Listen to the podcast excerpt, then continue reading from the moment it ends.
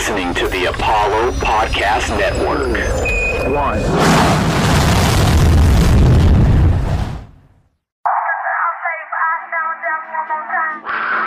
To win championships, you've got to have a championship organization. Drexel, oh, what a pass to Anders. Hakeem follows. Dorian Branch fires, he converts. Grimes again. Tough shot. Oh, drops and Pull up three in transition for Angela Harris. Jerome says not tonight, not in Houston.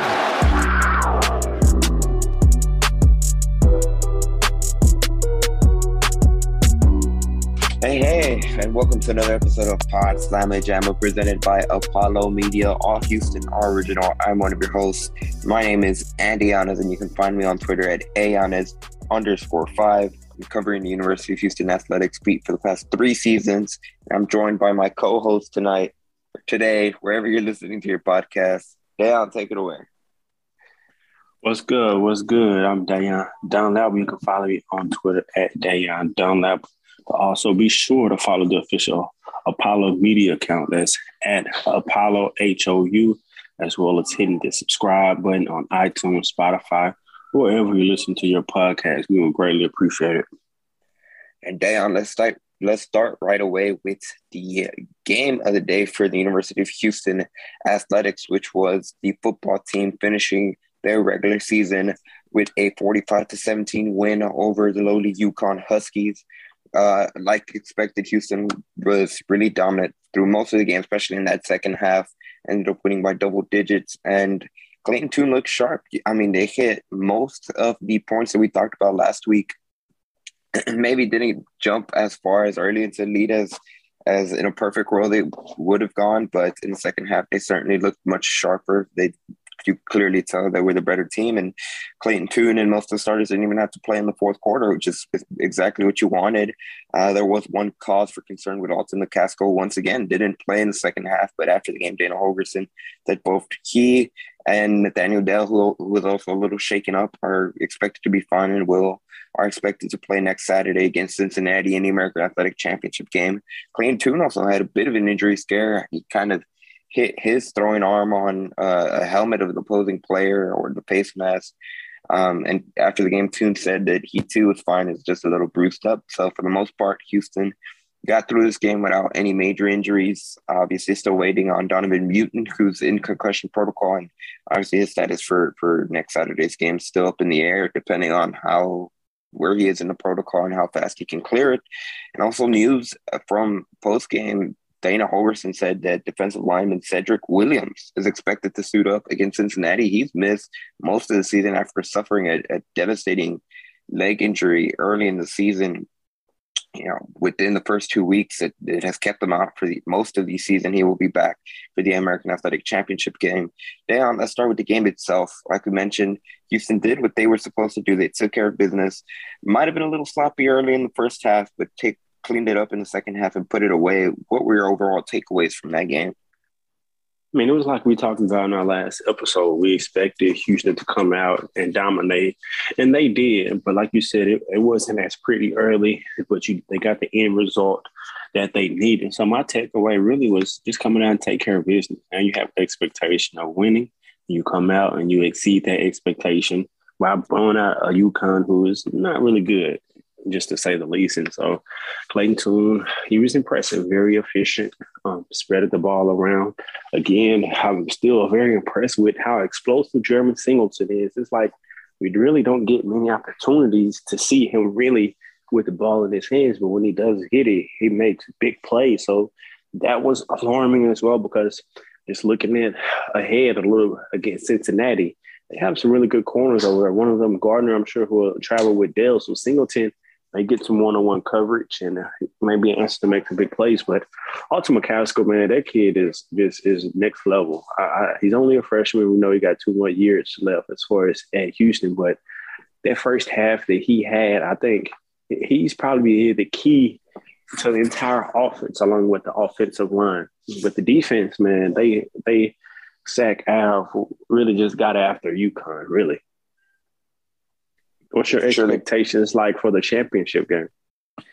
Ooh, jumping straight into like you mentioned, the defense they had a, a, great game. They had seven sacks on the on the entire game, which is an absurd number when you think about it. Um, go, looking already ahead at the American Athletic Championship game against Cincinnati, I think it'll be a good matchup, and I think it's it, will be a close match. Houston has the opportunity to be competitive and and, and play the upset, um, especially with the this weekend's results in the in the top five, uh, shaking it up a little bit. It'll be interesting to see how far Ohio State drops after losing to, to Michigan and where exactly Cincinnati finds itself. Is it still in that top four?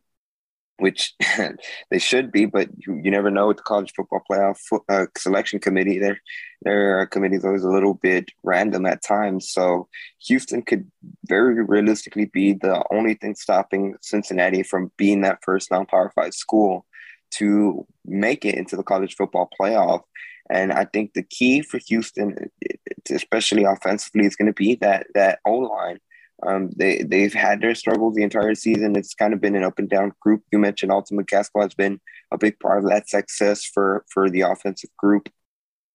I think he's going to be important key. He's he's had to lead the past few games with injuries, and I know uh, Dana Holgorsen said that that he's expected to be fine and he'll, he'll play on Saturday. But that that's a bit concerning for me. What about you, Dan? What are what are your keys to the game? And do you see uh, McCaskill's leading the past two games as more of a precautionary measure, or is that concerning for you as well? Um, I think last game was definitely um, it was something to keep an eye on that for me, and I hope it was precautionary, like you said after the game that um, Coach Holgorsen said that Alton was okay. And I think he's the key because he brings balance. He's one of the keys to the game because he brings balance offensively. And he doesn't allow the defense or the offense really just become one dimensional and just be air raid and just throw it all over the field. And so, if he can can um, be healthy and be effective, offensive line gives them some room. If you can run the ball, I, I, I, expect a good game. It's crazy. I'm talking to a lot of even Houston fans that that I know and close friends, and it's like they're not they're they're talking more about Cincinnati being inside the college football playoff and kind of just writing off Houston as far as this championship game. I don't know if many people are really giving Houston a chance to win this game. And from what I've seen from Cincinnati and Houston, I'm expecting a close game. I think Houston definitely has the chance to win it.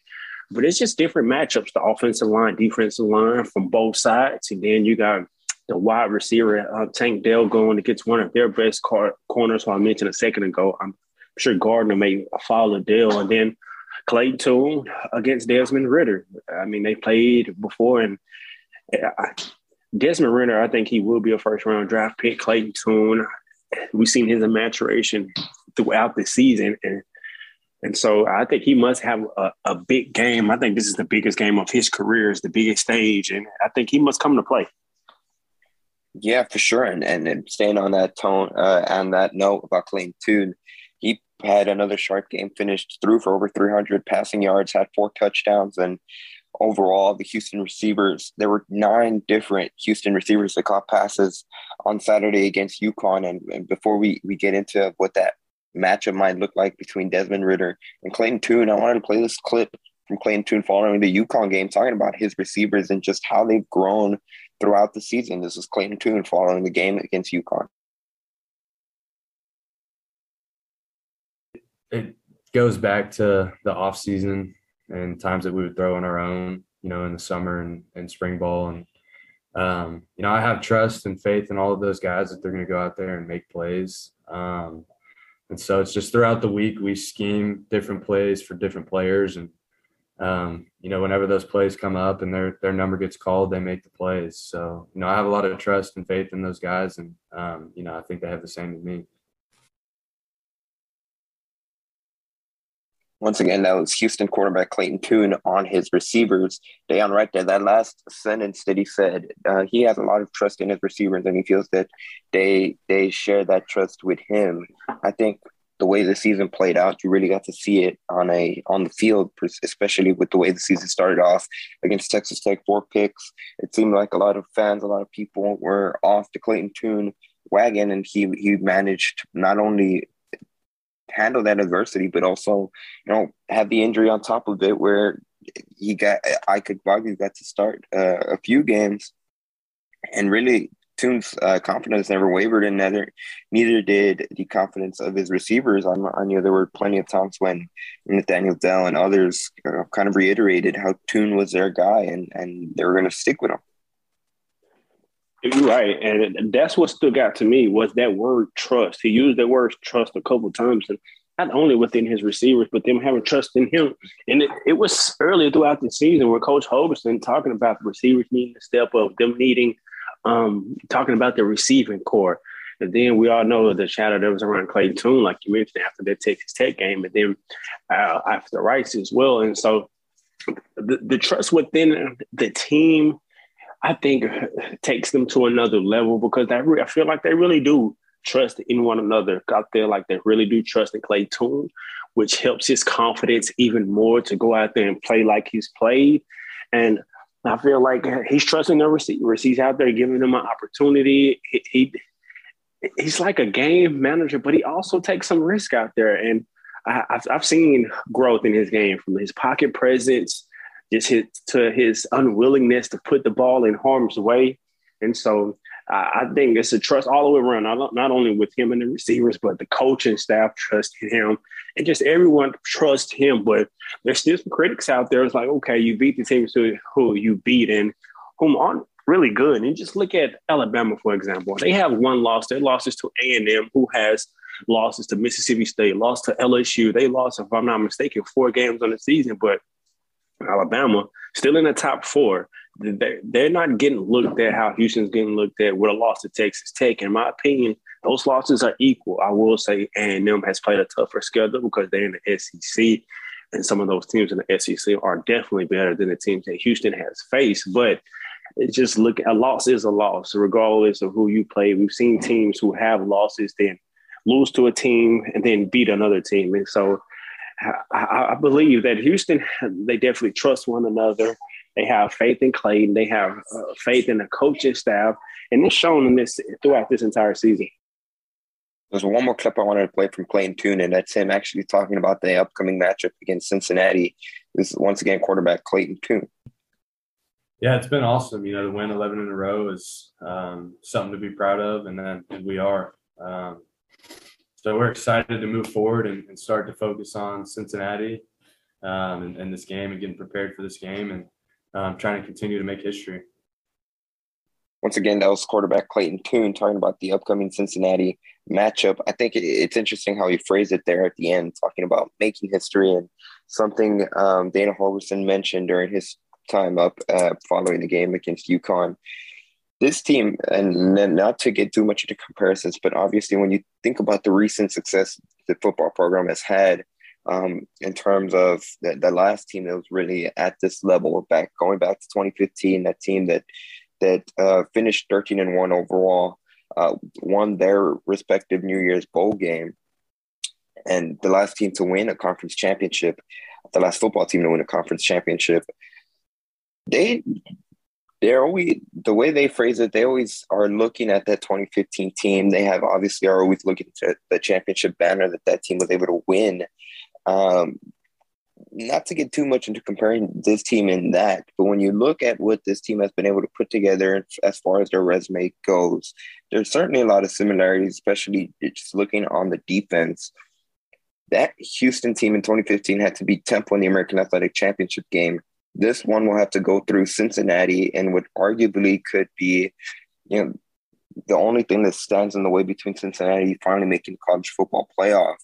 Do you feel that this team is in position to to at least in modern history from 2000 going forward be the best football team that the, the university has ever had I can't go that far because I don't think they're better than the team who were representing in 2015, but I think they can have a historic season and shock the world by beating Cincinnati and, and reaching a New Year's Six Bowl if they do so just now just thinking back to that 2015 team, they kind of modeled some of the same um, modeled themselves the same way defensively. You look at, at the cornerback spot, they had a lockdown corner in William Jackson, who's still playing on Sundays today.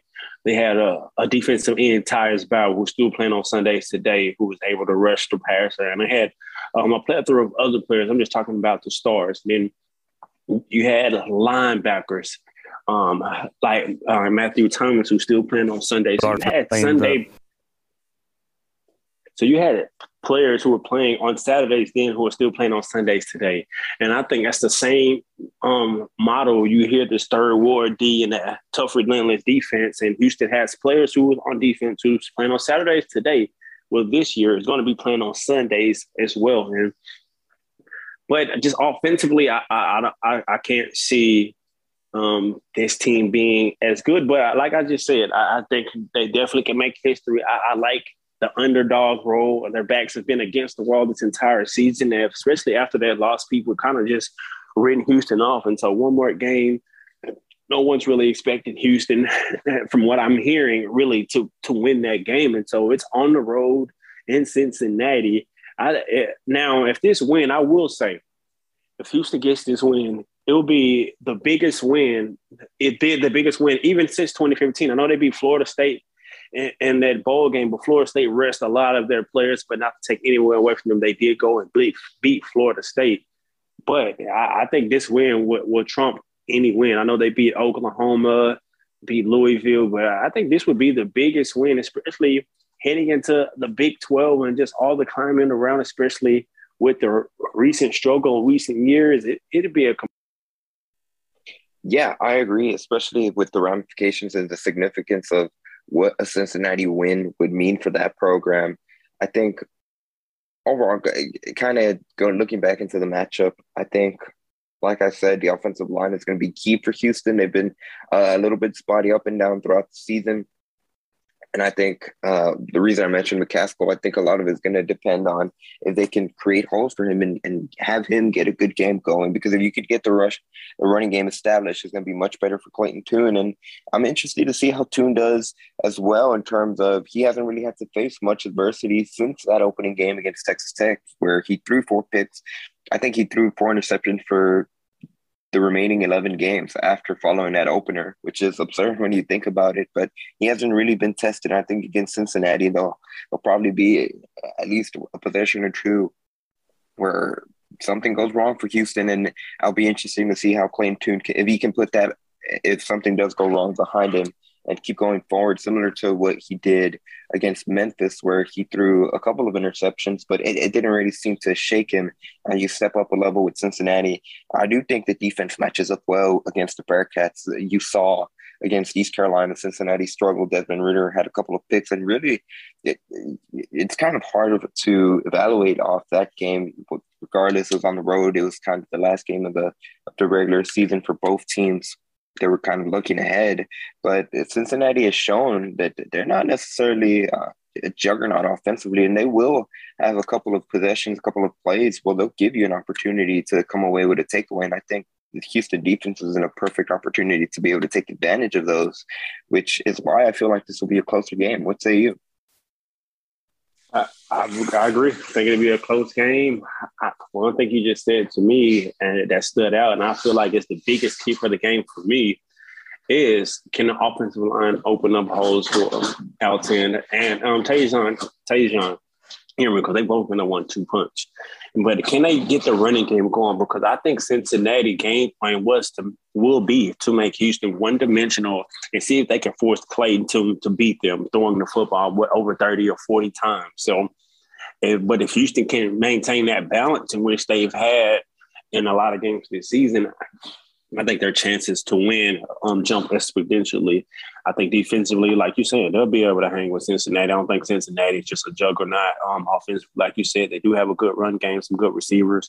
Desmond Ridder is a really good quarterback who is a dual threat, can do it in the air and on the ground. But uh, from what I've seen from Houston defense, I'm not just uh, scared of Cincinnati offense. Like they're going to just put up 30, 40 points. But Houston offense must maintain that balance I feel with running between running and passing, that will give them the best chance to win. Final score predictions: Houston, Cincinnati, American Athletic Championship game. Uh, in all likelihood, against two top twenty-five college football ranked opponents. we'll see where Cincy gets matched up at the end on Tuesday. I'm gonna go Cincinnati winning the American Athletic Championship game, uh, but I think it's close, and I think it's a bit of a low scoring affair. Uh, not too low scoring, but I'll say Cincinnati edges out Houston, twenty-seven to twenty-four. I, I got a close game as well. I think it's going to be low scoring early in the first half, third, fourth quarter. Both teams kind of, both coaches probably make some adjustments, and both um, offenses kind of find their niche a little bit. I'm going to go Houston with the upset, late field goal to win it. I think it's going to be 37 to 34. Houston um, with a late field goal, Clayton Tune with a game winner drive. Houston wins by a walk off field goal to upset Cincinnati in Cincinnati, and that that's my prediction. There you have it. That's going to do it for our first segment. We're going to transition over to the hardwood, where the men's basketball team and the women's basketball team both had a busy Thanksgiving week. Uh, the men started off in Las Vegas having the Maui Invitational in Vegas, where they won two out of three games. We'll get more into those matchups as well as the women's basketball team that struggled a little bit in the Cancun Challenge, coming right up on Pod Slam Jamma, covering your UH Athletics.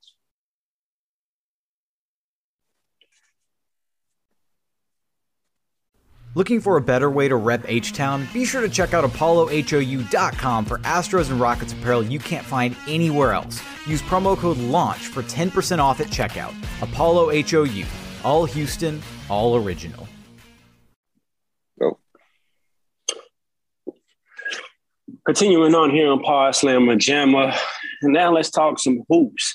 As we go to the men's side, is really where we got the name of our podcast, from Phi Slama Jama. And this man's team went and played in the Maui Invitational, lost one game, their only loss of the season, record now five and one, dominated Butler in that first matchup. Then fell to Cincinnati. I mean, I still got Cincinnati on my mind. Then fell to Wisconsin, and which really was a, a really good game 63 65 and they bounced back and just really just dominated Oregon. Um, what was your takeaway from that three game stretch from Houston? Yeah, I think the biggest takeaway came in that loss uh, on November 23rd against uh, Wisconsin, where uh, really the Badgers came out and they they were they jumped on Houston early. They were really scoring. They were getting anything on offense. I know Houston was struggling a little bit of you know when they would they would trap and double team the the post where they would they weren't recovering in time. They were giving up a lot of open shots. Uh, credit to Wisconsin for for not only coming ready to play but building on that lead and not not letting it slip away. I think the biggest takeaway from that game had to do with just how they responded in that second half. And really, they didn't roll over and let any uh, Wisconsin kind of run away and hide. They made it a game they literally they had a chance to tie the game or even win it at the very end. They could, unfortunately they couldn't get off a shot, which was a kind of a brutal way to lose. But I think that fight is the biggest takeaway, and honestly, something that that's come to be expected of Houston teams coached by Kelvin Sampson. They're never going to give up, and and it, honestly, it was a bit similar to that Final Four game against Baylor, where you you saw that fight in the team in the second half. They didn't roll over. Now much different in this game, and they were able to get back in the game and have an opportunity to tie it or win it at the very end. Uh, I think the second takeaway has got to be a uh, Tramon Mark, who finally got his first action of, of the season during the, those three games. Um, I think shooting's still going to be a little bit of a struggle for him. Obviously, um, it seemed like Houston has just shut him down for probably close to two to three weeks after um, the scrimmage they did against Texas in late October. So he was in a bit of a, uh, a catching up mode, but I think he showed that he's more versatile than than uh, just being a jump shooter. And he, I think he did a good job of creating for his teammates. What say you, Dan? What were your biggest takeaways from uh, the Maui Invitational for the men's basketball team? My biggest takeaways were that Houston has an identity not only defensively and rebounding. We everyone talks about the culture. They talk about the rebounding and the defense, and which those are definitely things to um, talk about when you talk about the Houston Cougars a basketball team. But what I, what I saw, and they have an identity offensively as well, and they're still um, finding their real identity as a team collectively, but the identity is there. And my second biggest takeaway was Jamal Shead. Jamal Shead, I feel like he had his coming out party against Wisconsin. Although be it that last possession, you want to get a shot up. But that's a learning point from him. That was probably his biggest game. Like Coach Sampson, he hasn't played in many big games in his young collegiate career. But he was he was my biggest takeaway because he was inserted into the starting lineup against Oregon after the game against Wisconsin. And when he's on the floor, the identity seems more to what it has been in years past, having a a floor general who looks to pass first instead of his teammates, which I think just took which I think just took Houston more, made him more comfortable, Marcus Sasser more in his role that he's been in his tenure at Houston off the ball, still playing on the ball some, but off the ball. And they was able, um, Kyler Edwards is still on the wing, and you got Fabian and you got Chaney inside. And so I, I really, really like the maturation of Jamal Shead. I don't know how long I've been saying that he's going to be a good player. He's good. I love everything about the type of point guard he is. I've been watching him since his junior year in high school. And so I think Jamal Shead is the key piece one of the key pieces. I'm not to say the key piece because I, I, I, agree with you as well. I feel like Tramon Mark is definitely another key ingredient that Houston is going to work in. And I'm, I'm wondering what's their best um, lineup on the floor. Is it playing four guards and have Fabian at the five or whomever at the five? Or is it having three guards on the floor? But Jamal Shead, man, he he really showed me a lot, and I think this team really needs him. He he he gets them started defensively with his the way he pressures the basketball. He has great anticipation, getting steals. And, and Fabian White, man, he I feel like his confidence got even better as he was able to knock down some jumpers. He still showed that he can score inside as well. And so this team, man, I, really like what I've seen from this team. When they come out and play a full game, they're hard to beat, man. I, I really love this team. I think defensively, the length that they have, the shot blocking that they have with Carlton and Fabian and Chaney. I, I, really, really like this Houston basketball team. But that was my biggest takeaway from the Maui Invitational. But going forward, how do you envision Coach Sampson getting Tramon Mark many minutes? Because one thing I noticed was they had him kind of in that backup point guard role because he initiated a lot of the offense. And in our previous episode, we talked about his playmaking ability, opening things up for Marcus Sasser because teams are going to key on Sasser. But Tramon Margot, how did you envision him being utilized as he continued to get his rhythm here early in the season? Yeah, I think it'll be it'll, it'll be interesting. Uh, for the most part, I think Houston will uh, kind of ease him in a little bit, and really he he didn't really play over more than twenty minutes at all during the three games in the in the Maui Invitational. I don't think Houston, and and give credit to to the talent they have. They're not in a position where they need to have Tramon Mark be a scorer. At least not in the beginning. He can kind of he doesn't have to worry about being that offensive weapon in terms of, of creating shot making. He can be more of a distributor and slowly ease his way in. As um, honestly, we're not entirely sure how that uh, shoulder injury is still bothering him or how much how much of a factor it still is.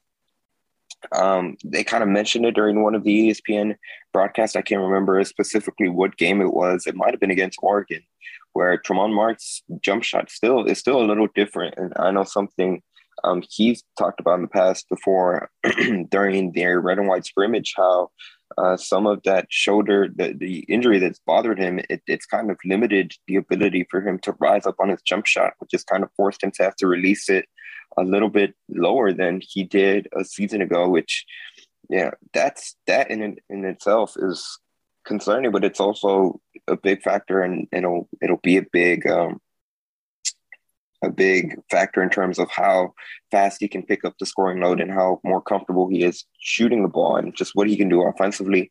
I think what he's shown overall, it's good that he's not one dimensional. He he looks to attack the basket. Obviously, he's still doing a good job of finishing at the rim, but I think the key where he'll need to grow from a season ago will be if he can be a, a, distributor and a playmaker for his teammates. That'll make him a positive asset, and then he can slowly catch up to his, shooting and his overall offensive game as the season progresses. I think that's how Houston's game plan will probably be: just ease him in and you know not put any high expectations on him. I, that's something Kelvin Sampson said after his first game, where I mean they didn't have him pigeonholed into a specific role. They were trying to ease him back in and have him come come along uh, at a speed that feels comfortable for him. Yeah, I, agree exactly what you said. I think Coach Sampson will ease him back. I think he will utilize his ability to to drive. And there's one thing about Tramon Mark. He he he isn't a shooter per se, like a Quinn Grimes or Marcus Sasser or even a Kyler Edwards. He isn't a shooter. What thing he is though is a scorer. He isn't one of those players that just relies on his jump shot. So that's why I think he still could be effective. He can shoot, don't get it twisted. He can shoot and he can knock down threes. But with his shoulder and where it is now, I, I, he's a smart enough basketball player. And I feel like the coaches around him is like, don't rely, don't just rely on your jump shot. Use your scoring ability and your playmaking ability, especially if he's going to stay with that second unit because he can initiate the offense. He can be that scorer that can collapse the defense and get players like Kyler Edwards shots or um, Fabian or um, whoever's on the floor with him. But one player who we haven't talked enough about is Kyler Edwards, man. He's been probably the most consistent shooter. I love the way he's rebounded the basketball. He's been um, one of our best perimeter defenders, him and um, Taze Moore. But I love the challenge that he took on Gardner Davis, who gave Houston 30 points in their only loss against Wisconsin. But Kyler Edwards, man, he, he's been really, really good, especially shooting the basketball. Coach Sampson said he is their best shooter, and he's been their most consistent shooter for what I'm seeing throughout this season. Uh, what have you seen from Kyler Edwards um, from what he's brought to the team? Yeah, for sure. I think um, he's he's kind of fit in. He's kind of adopted a, a transition into the role with Houston a lot, uh, really well, a lot faster and he seems comfortable out there, especially after the first couple of games with Houston. He kind of struggled shooting the ball uh, a little bit, and that's something that you expected uh, him to obviously get over fast because that's kind of his calling card. Uh, was just come in and be that shooter, kind of help take the scoring load off Marcus Sasser. I think he's fit in perfectly, especially in the backcourt. He's kind of like the perfect fit for Houston to have and kind of take the pressure away from Marcus Sasser. I know something that Kelvin said uh, after the Oregon game, they, they want Jamal Shead in there because he helps. Not only does he help um, create and facilitate the offense, but also on defense, he he's he's done a good job defending the ball and kind of taking away the pressure on Marcus Sasser in that regard too, where Sasser doesn't have to guard the best offensive player for the opposing team. I think Kyler Edwards does a similar thing for Houston. It just happens to be more so on the offensive side of the ball and also rebounding a little bit. I know that's something that Kelvin Sampson, the guards, it, it's it's a non uh, negotiable. That's something that all guards have to do. I think overall he's done a, a decent job of being able to get that. I know uh, if you ask Kelvin Sampson, he'll say he has to do a better job at it. But I think uh, early on, just six games in, he's played as well as you could expect from him, and and he has room to grow, of course. But I think he's been a perfect fit. Yeah, and over these next three games, they have Northwestern State, Bryan, and Alcorn State before they travel to Tuscaloosa and play Alabama. And so over these next three games, I think it's perfect to do like what we're talking about, continue to ease Tramon Mark in, continue to play with different lineups and see um, what's effective and what isn't as effective. And I, I, expect them to just continue to roll on, continue to do what they've done since Kelvin Sampson has been here, and, and that's to win. I, I, think this team is really good. No, no doubt that there'll be in the NCAA tournament. But this conference is really good, man. Cincinnati has had a really good start to the season. Memphis took their first loss, but we know the ton of talent that they have. And so I, am really excited um, as the season continues on. I look forward for these next three games before they play Alabama. I expect them all to be wins. And I just want to continue to um, evolve offensively. Defensively, we know what they're going to do, but offensively, I still feel like at times they're thinking instead of just reacting. And I think Jamal Shead can help settle that down. But I'm looking forward to these next couple weeks and see how they continue to evolve. Yeah, for sure. And I think the key piece um, that you mentioned early on, earlier on in the segment regarding Fabian White, Uh, there's something about Fabian White in tournaments and and uh, multi-team events that he just likes to play. Um, he he really did well, especially uh, that first game against Butler. He uh, arguably has had his best game in his collegiate career, and overall, it, it seems like he's done a good job of finally. Um, and, and obviously, last season he came back um, what was it? I think it was like nine months exactly from his ACL injury, and it never seemed like he had fully um, kind of um, not necessarily found his role, but he never fully had played into a rotation he was comfortable in. It always seemed like he was trying to catch catch up last season. And he still had uh, key moments, especially during the NCAA tournament, that helped Houston. But I think this season you've seen him where he's completely put that ACL injury behind him,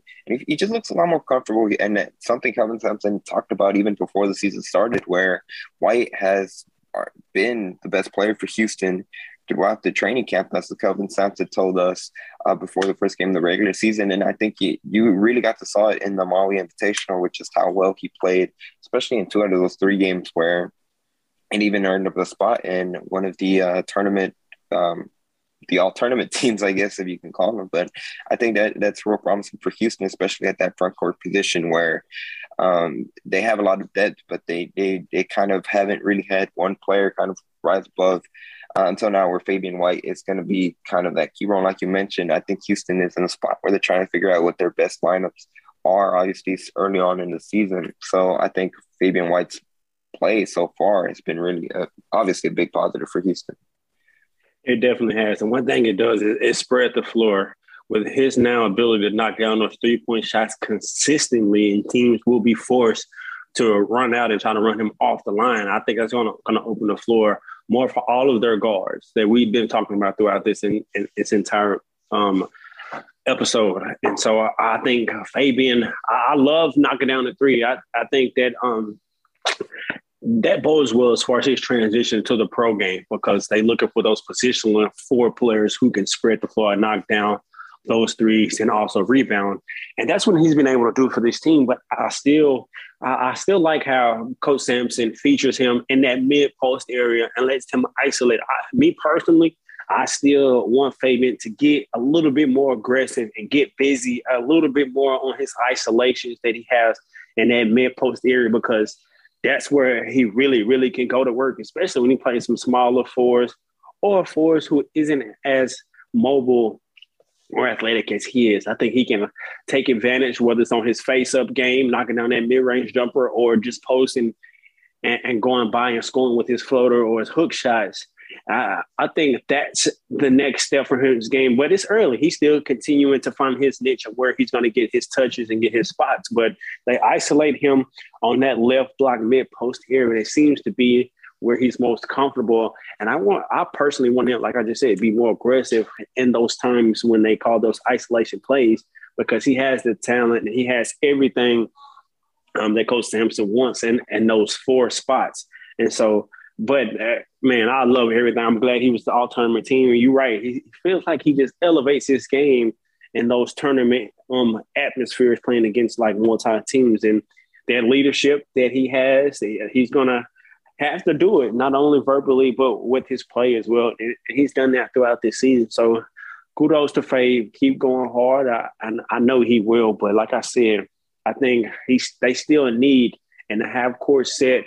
They need that that him to score on the block. Josh Carlton has been doing a really um, good job as well scoring on the block, and him and Chaney I feel like are interchangeable um starting. Um, Carlton hasn't started yet, but I feel like at some point, especially Chaney keeps having this um hand or thumb pain that he's having, maybe you rest him a little bit. But Coach Sampson said pain is an opinion, and obviously, um, Chaney has um, a high tolerance of pain because he's been able to play through that pain. Uh, we he's been noticing playing through what we're seeing throughout these games, but yeah. I love the front court, man. Um, Fabi is good. I, I, love their I love their entire team. I think it's just about Coach Sampson and the coaching staff just putting it all together like they're doing.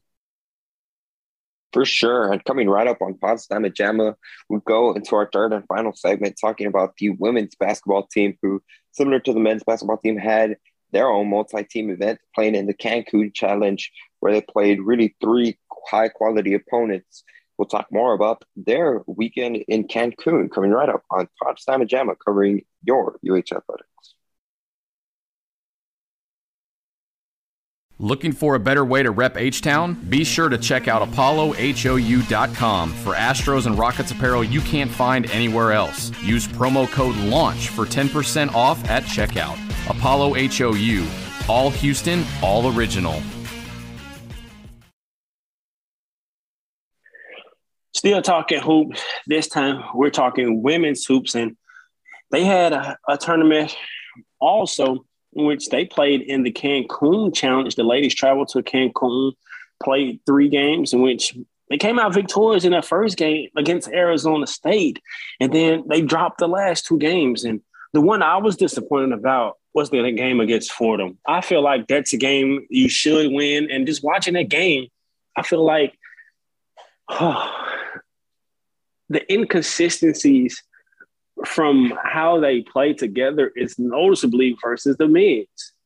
I just feel like some of the things that they do, the lineups that they put out there, it it, it, it mind boggles me to to see in which I think it's time to Coach Hughey has to go down with his guns fight. It's time to put Tierra Young in the starting lineup.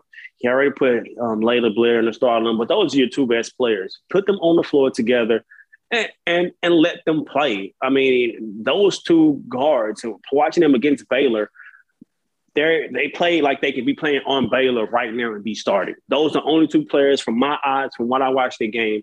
I was like, okay, Layla and Tierra Young can start on Baylor right now.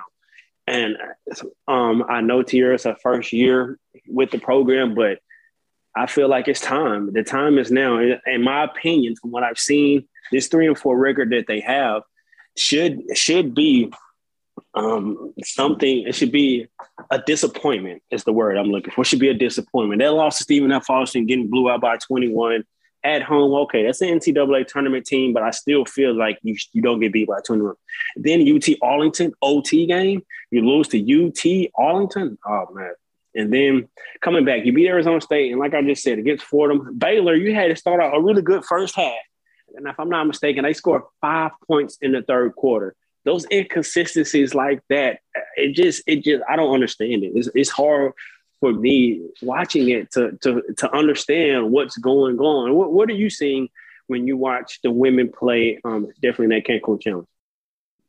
No, I think you hit all the points right on the money, and and you talk about uh, let's talk about the Baylor game specifically, where they jumped out to an early. Uh, I think it was a 10-8 10 to 2 uh, start on Baylor. Obviously, Baylor historically, what their program stands for in women's basketball, they're a top 10 ranked team.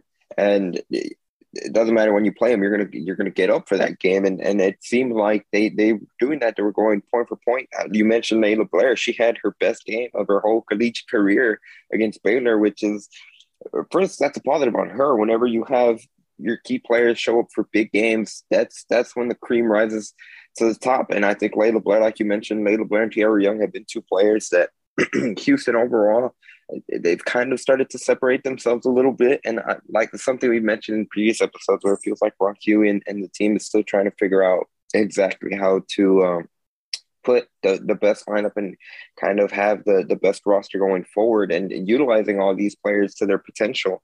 I think you hit it right on, on the, in the money when you mentioned the, the, their losses. And uh, especially with regards to the offseason, with uh, the model that this team adopted in terms of unfinished business and uh, having a lot of players returning. They're having most of their key players return from last season that they were first team out from the NCAA tournament. And it has been disappointing. Not not that they're losing to these schools because you're playing six Baylor, the sixth ranked team in the country. You're playing Stephen F. Austin that you mentioned um, was an NCAA tournament last year, and Fordham as well has always been a high caliber team.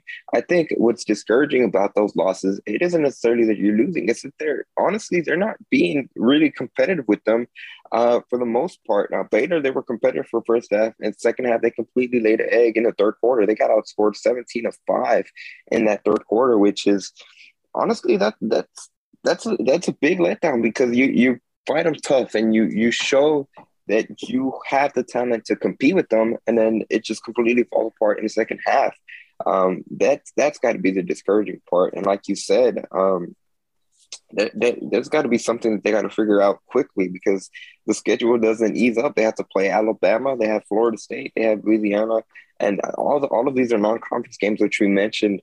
Um, something they felt that uh, last season they, they kind of got hurt a little bit because of the way that NET rankings, net rankings, and overall they, yep. they were able to get some of those quality wins, and it didn't really help them. Now this year they schedule a lot more high quality opponents, but they're not even competing against them. They're, they're, they're getting they're, they're getting run out the court in a lot of these games. Um, and like you mentioned, they're very inconsistent in stretches. That UT Arlington game, it felt like a, a, a blown opportunity. They had several opportunities to finish it, and not only in the overtime period, but in regulation, and they just couldn't execute. Whether it was, you know, letting players, um, you know, breakdowns on defenses or just missing wide open shots in that UTA game. So certainly been a, a disappointing start for Houston. Now they the schedule doesn't let up, so they have to figure it out quick and try to turn it around. They have a game on Friday against Alabama. Right, and uh, like you said, you schedule tougher opponents, but you're not even competing. And so, what what how is it going to do you justice playing these tougher teams if you aren't even competing? That's the thing, competing. Like you you you play good in stretches, but you aren't competing to win the game. And so that's what's noticeably uh, about me and this team. And Coach Hughey, he talked to um, me and my partner Matt Patterson. We call the games all their home games on ESPN Plus. And he talk. We get a chance to talk to him before each game. And he, I, one question I asked him was like, "This is first time in your career that you can put together back-to-back winning seasons. What pressure are you facing as a coach and um, as a team?" And he told he told he was honest. He said, "You know what? I put all the pressure on myself versus on the players. I don't put any pressure on them. I put all the pressure on myself." So he's he's welcoming the pressure, but it's about now not only just welcoming the pressure, but coming out. You got the talent. You have the talent. In my opinion, they have the talent. Now it's about putting it all together.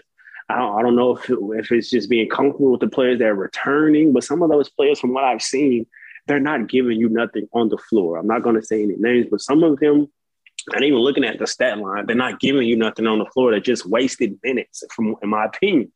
And so it's just, uh, I mean, it's talent on the team. I, I, I, feel if I was coaching, I would shake it up. Uh, Tierra Young, I'm, I'm, putting you in the starting lineup. Um, Tamara Nard, I will get her some minutes on the floor because she can do a lot what Bria can do as far as offensively scoring. They need scoring. Defensively, they have an identity. We talk about identity, and I will give um, them credit. Defensively, they do have an identity they have lapses just like any other team. But defensively, they have an identity and they play to their identity defensively. But offensively is where the trouble lies, where there's turnovers, executing in the half court set. And sometimes on defensive keys, they allow same things over and over and over, which can be frustrating as a fan watching. But um, offensively, they need scoring. If it's not Layla or if Diamond Gladney isn't having a big game shooting the basketball, or Tatiana Hill, uh, it's kind of null and void. I mean, uh, Bria, I feel like she's playing really well. I think she's had a good season so far, but um, they need scoring outside of their guards. I mean, uh, Tatiana Hill can score on the post, but I wouldn't say she's a low post scorer. And so I don't know. I haven't seen them practice, but I, definitely feel like the consistency uh, or lack thereof is play is, is hurting them for sure. And I'm, I'm, i read some tweets where people were tweeting. I believe our um, our accountant said that they, they um, coach we should be on a hot seat. I, am not I don't I'm not going to speculate or I'm not going to agree or disagree with that. I'm just saying what the people on the outside are saying, and I'm, I feel like with the team that they have, the talent that they have, and where the program is going, just look at, for example, a program like Baylor. Their men's football team is in the top 10. Men's basketball is in the top 10. Women's are in the top 10. Houston football team is ranked. Men's basketball team is ranked. The only lack there is the women's team. And so going into the Big 12, you got all these schools riding momentum. I feel like all eyes or should be on the women's basketball because they have the talent. There's a ton of talent in the city of Houston, but for some reason they're unable to get over their hump to be a consistently good team like I feel like they can be.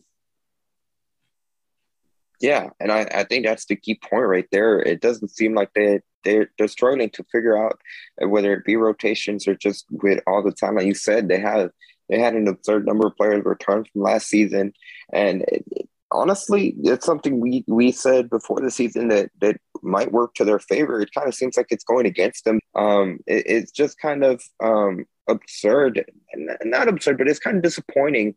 Um, where they, they had a lot of hype coming into the season, and really overall, it just hasn't really meshed well. Now it's it's still early in the season. They're barely seven games in. They have plenty of time to turn it around now. The problem is they're they're kind of digging themselves in a hole where really the only option they, they said the next step for them to to make was to make that NCAA tournament. That's where they wanted to be. They were in the WNIT last season. That's not where they want to be. They want to make they, they want to make it to the big dance. Now the problem with it is that they're digging themselves a hole where really the the only opportunity for them to be able to make it will be to win the American Athletic Conference Championship tournament. And the problem with that, they haven't shown anything thus far, albeit it's still super early.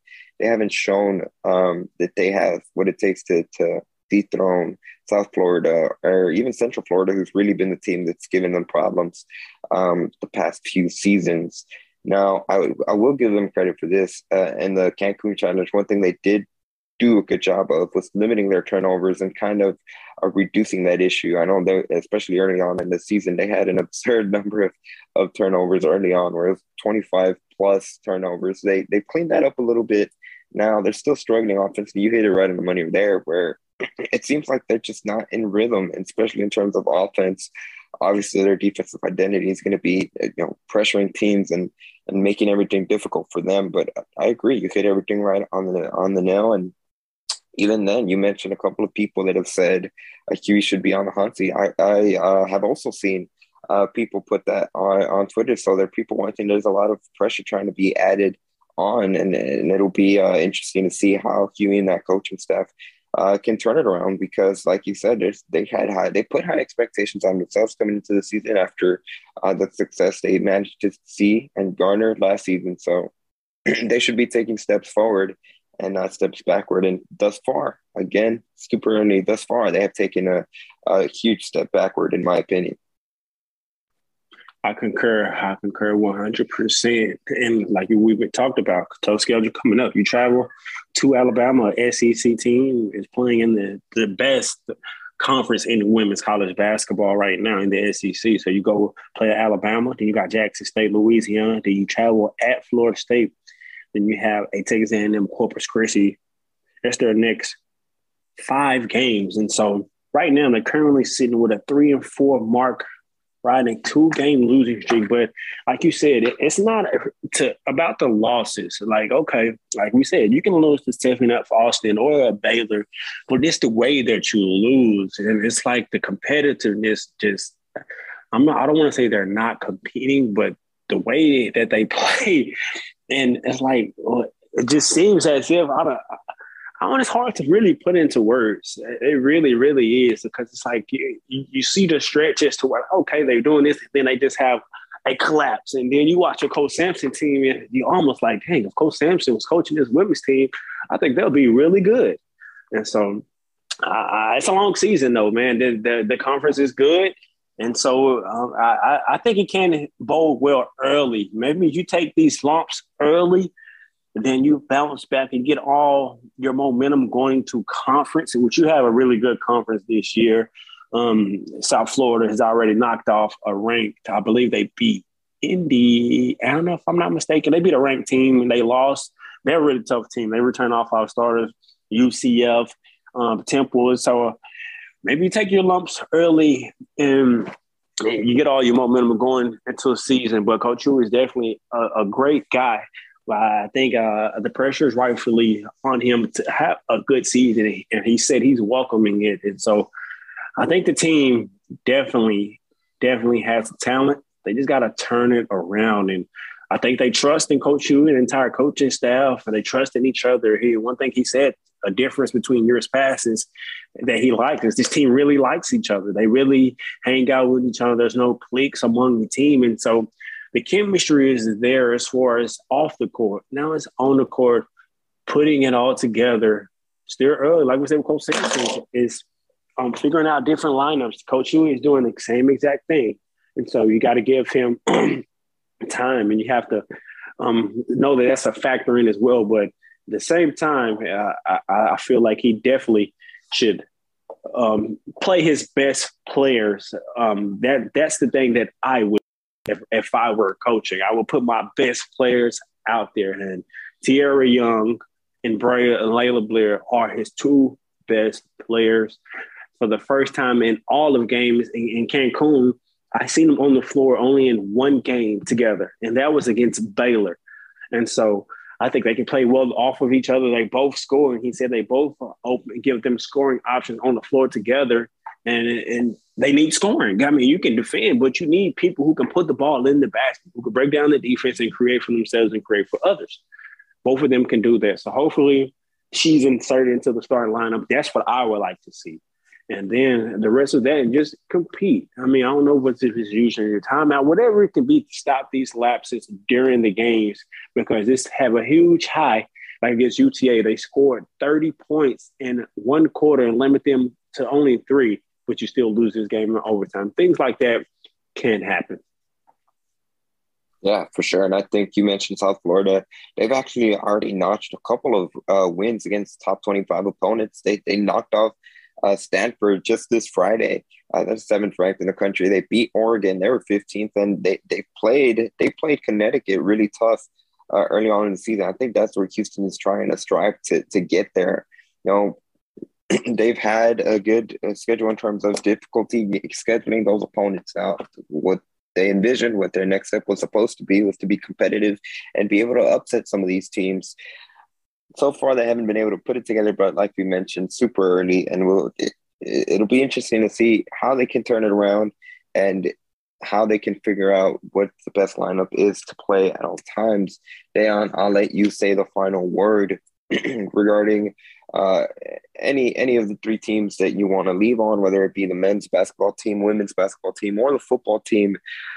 What what's something you should kind of your key of the of the week or something to watch for lack of a better way to phrase it was something that fans should be watching for um, regarding these three teams this upcoming week I mean, we got to go to the biggest game. That's the football game, man. Everybody tune in for the football game. If you're a Houston alumnus, a Houston alumni, and you're a Houston fan, I'm hearing a lot of people more excited about Cincinnati being inside the college football playoff versus playing Houston. So hey man, root for Houston believe in Houston. I think they got the talent. I think they can win it. It'll be an upset, but I think they can do it. So support the football team. Both basketball teams, long season, early season, continue to support them as well. But all eyes is on the football team for me for sure. And on that note, that's going to do it for today's episode. So if you haven't done so already, please be sure to subscribe to the podcast on iTunes, Spotify, or wherever you listen to your podcast. We would greatly appreciate it. And also be sure to follow at Apollo HOU for blogs, merch, videos, podcasts, and more original Houston sports content. Content never stops. Houston Rockets finally have won two games in a row. So see, it seems like they've turned a bit of a corner, obviously, still much in a rebuilding phase. And of course, the Astros in free agency. also, be sure to follow us on Twitter at the official Pod Slama Twitter account as you see it in the description of the podcast at Pod Slama only the P, S, and J's are capitalized. Dayon, I'll let you sign us off. Thank you for joining us for another great episode. Like Andy said, make sure you like, follow, and subscribe to our Pod Slama Jam on our official personal accounts as well. I'm excited to be a Houston Cougar alumnus. The football team, basketball teams are all thriving right now. But as always, we're signing off and go Cougs.